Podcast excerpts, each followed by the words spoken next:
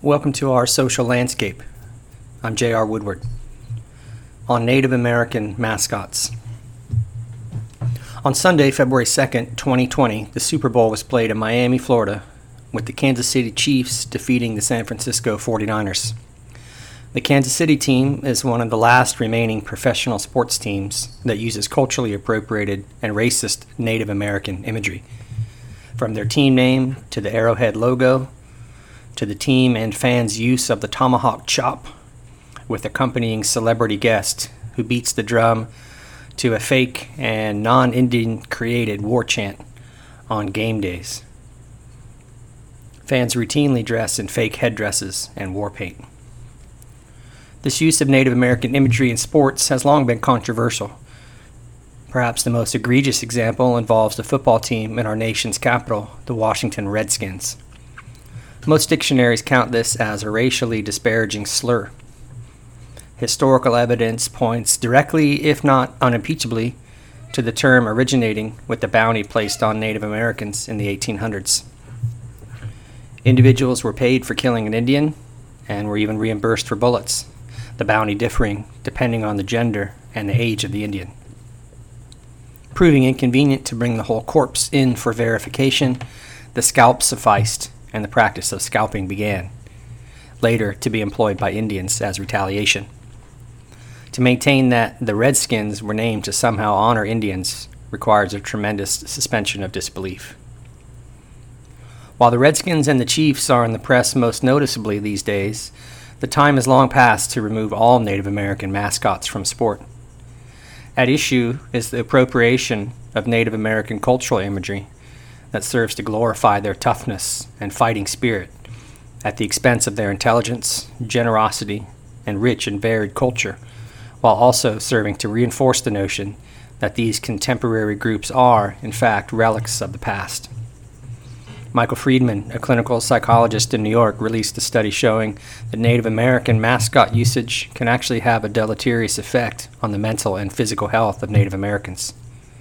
Over 100 Native American organizations, along with many civil rights groups and professional organizations, like the American Sociological Association and the American Psychological Association, have condemned the use of this imagery.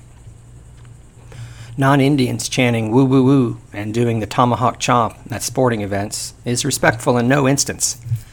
These are symbols, and as important cultural markers, symbols matter.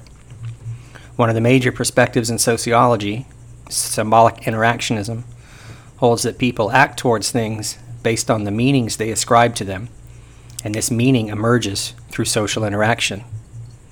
I'll point you to the work of Herbert Blumer for more in this regard. Social interactions that include caricatures of Native Americans in American sport serve to belittle them individually and collectively. There are no other minority group mascots, and if an expansion team were to emerge in any of the major American, North American sports, there's no chance they would be allowed to adopt an Indian mascot. When supporters of mascots are asked to justify their use of racist cultural imagery, the first response is usually an attempt to turn the tables, to say they are not in fact racist, instead of offering an articulable reason for their use. In the case of the Kansas City football team, they don't even bother to go this far. Team officials state the name is in honor of a former Kansas City mayor, Harold Roe Bartle, whose nickname was Chief. When pressed, the answers typically fall into four categories. The first category is that the terms honor Native Americans. However, this is dubious on at least two accounts. First, it seems disingenuous to say America wants to honor a people it decimated through military, biological, and cultural warfare.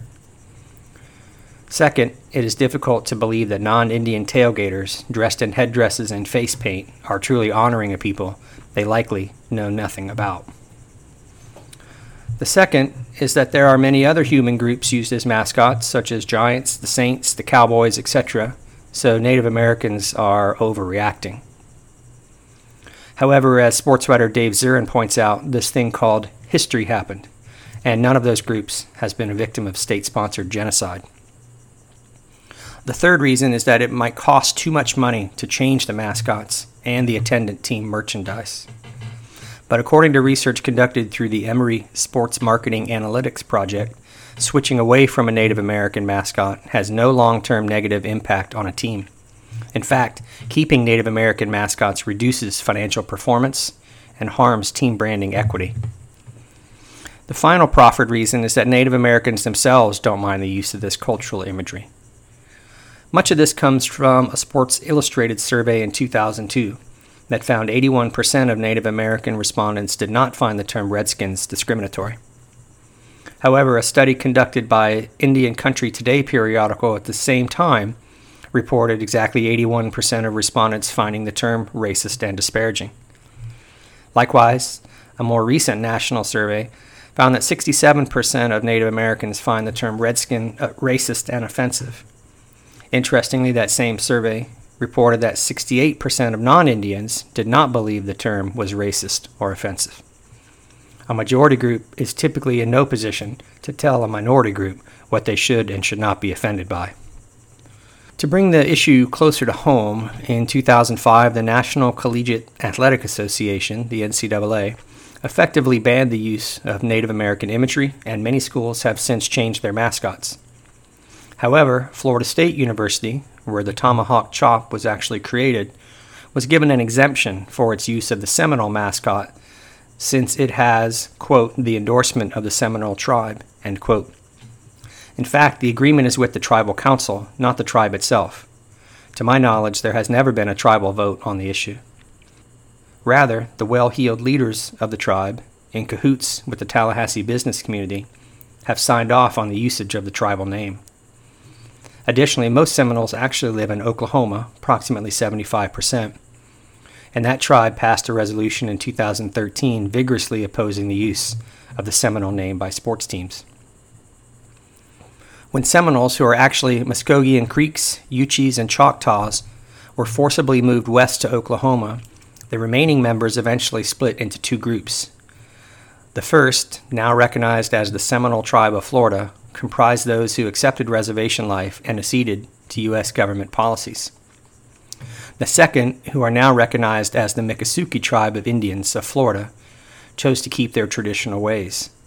So the notion of the Seminoles being unconquered, a notion that arose only in response to increasing national pressure to drop the nickname and mascot, is therefore misleading, as is the notion that any Native American group in this society was not actually conquered and forced to surrender their sovereignty. The current Osceola mascot was not actually introduced until 1978 and followed the likes of Sammy Seminole, Chief Fullabull, and Chief Wampum Stompum. I challenge listeners to Google images of these early mascots and still surmise that they were meant to honor anyone. As a graduate of FSU, I viewed this issue through a pro con lens who benefits and who is harmed if we keep or drop the mascots. If the mascots are retained, there are people who suffer from racist labels and caricatures, and fans are allowed to continue to root for their chosen team unabashedly. If the mascots are changed, then America can move forward with leaving racist symbols behind.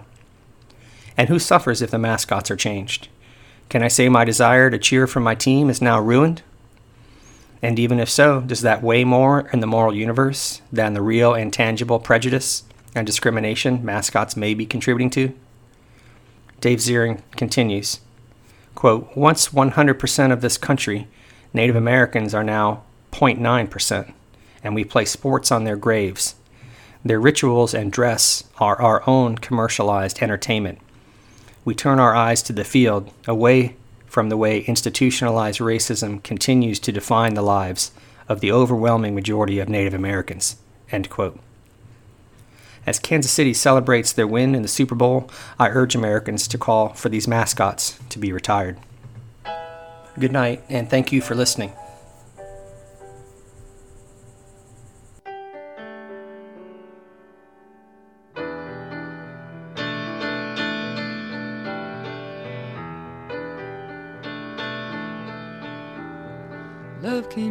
my door with a sleeping roll and a madman's soul. He thought for sure I'd seen him dancing up a river in the dark, looking for a woman to court and spy.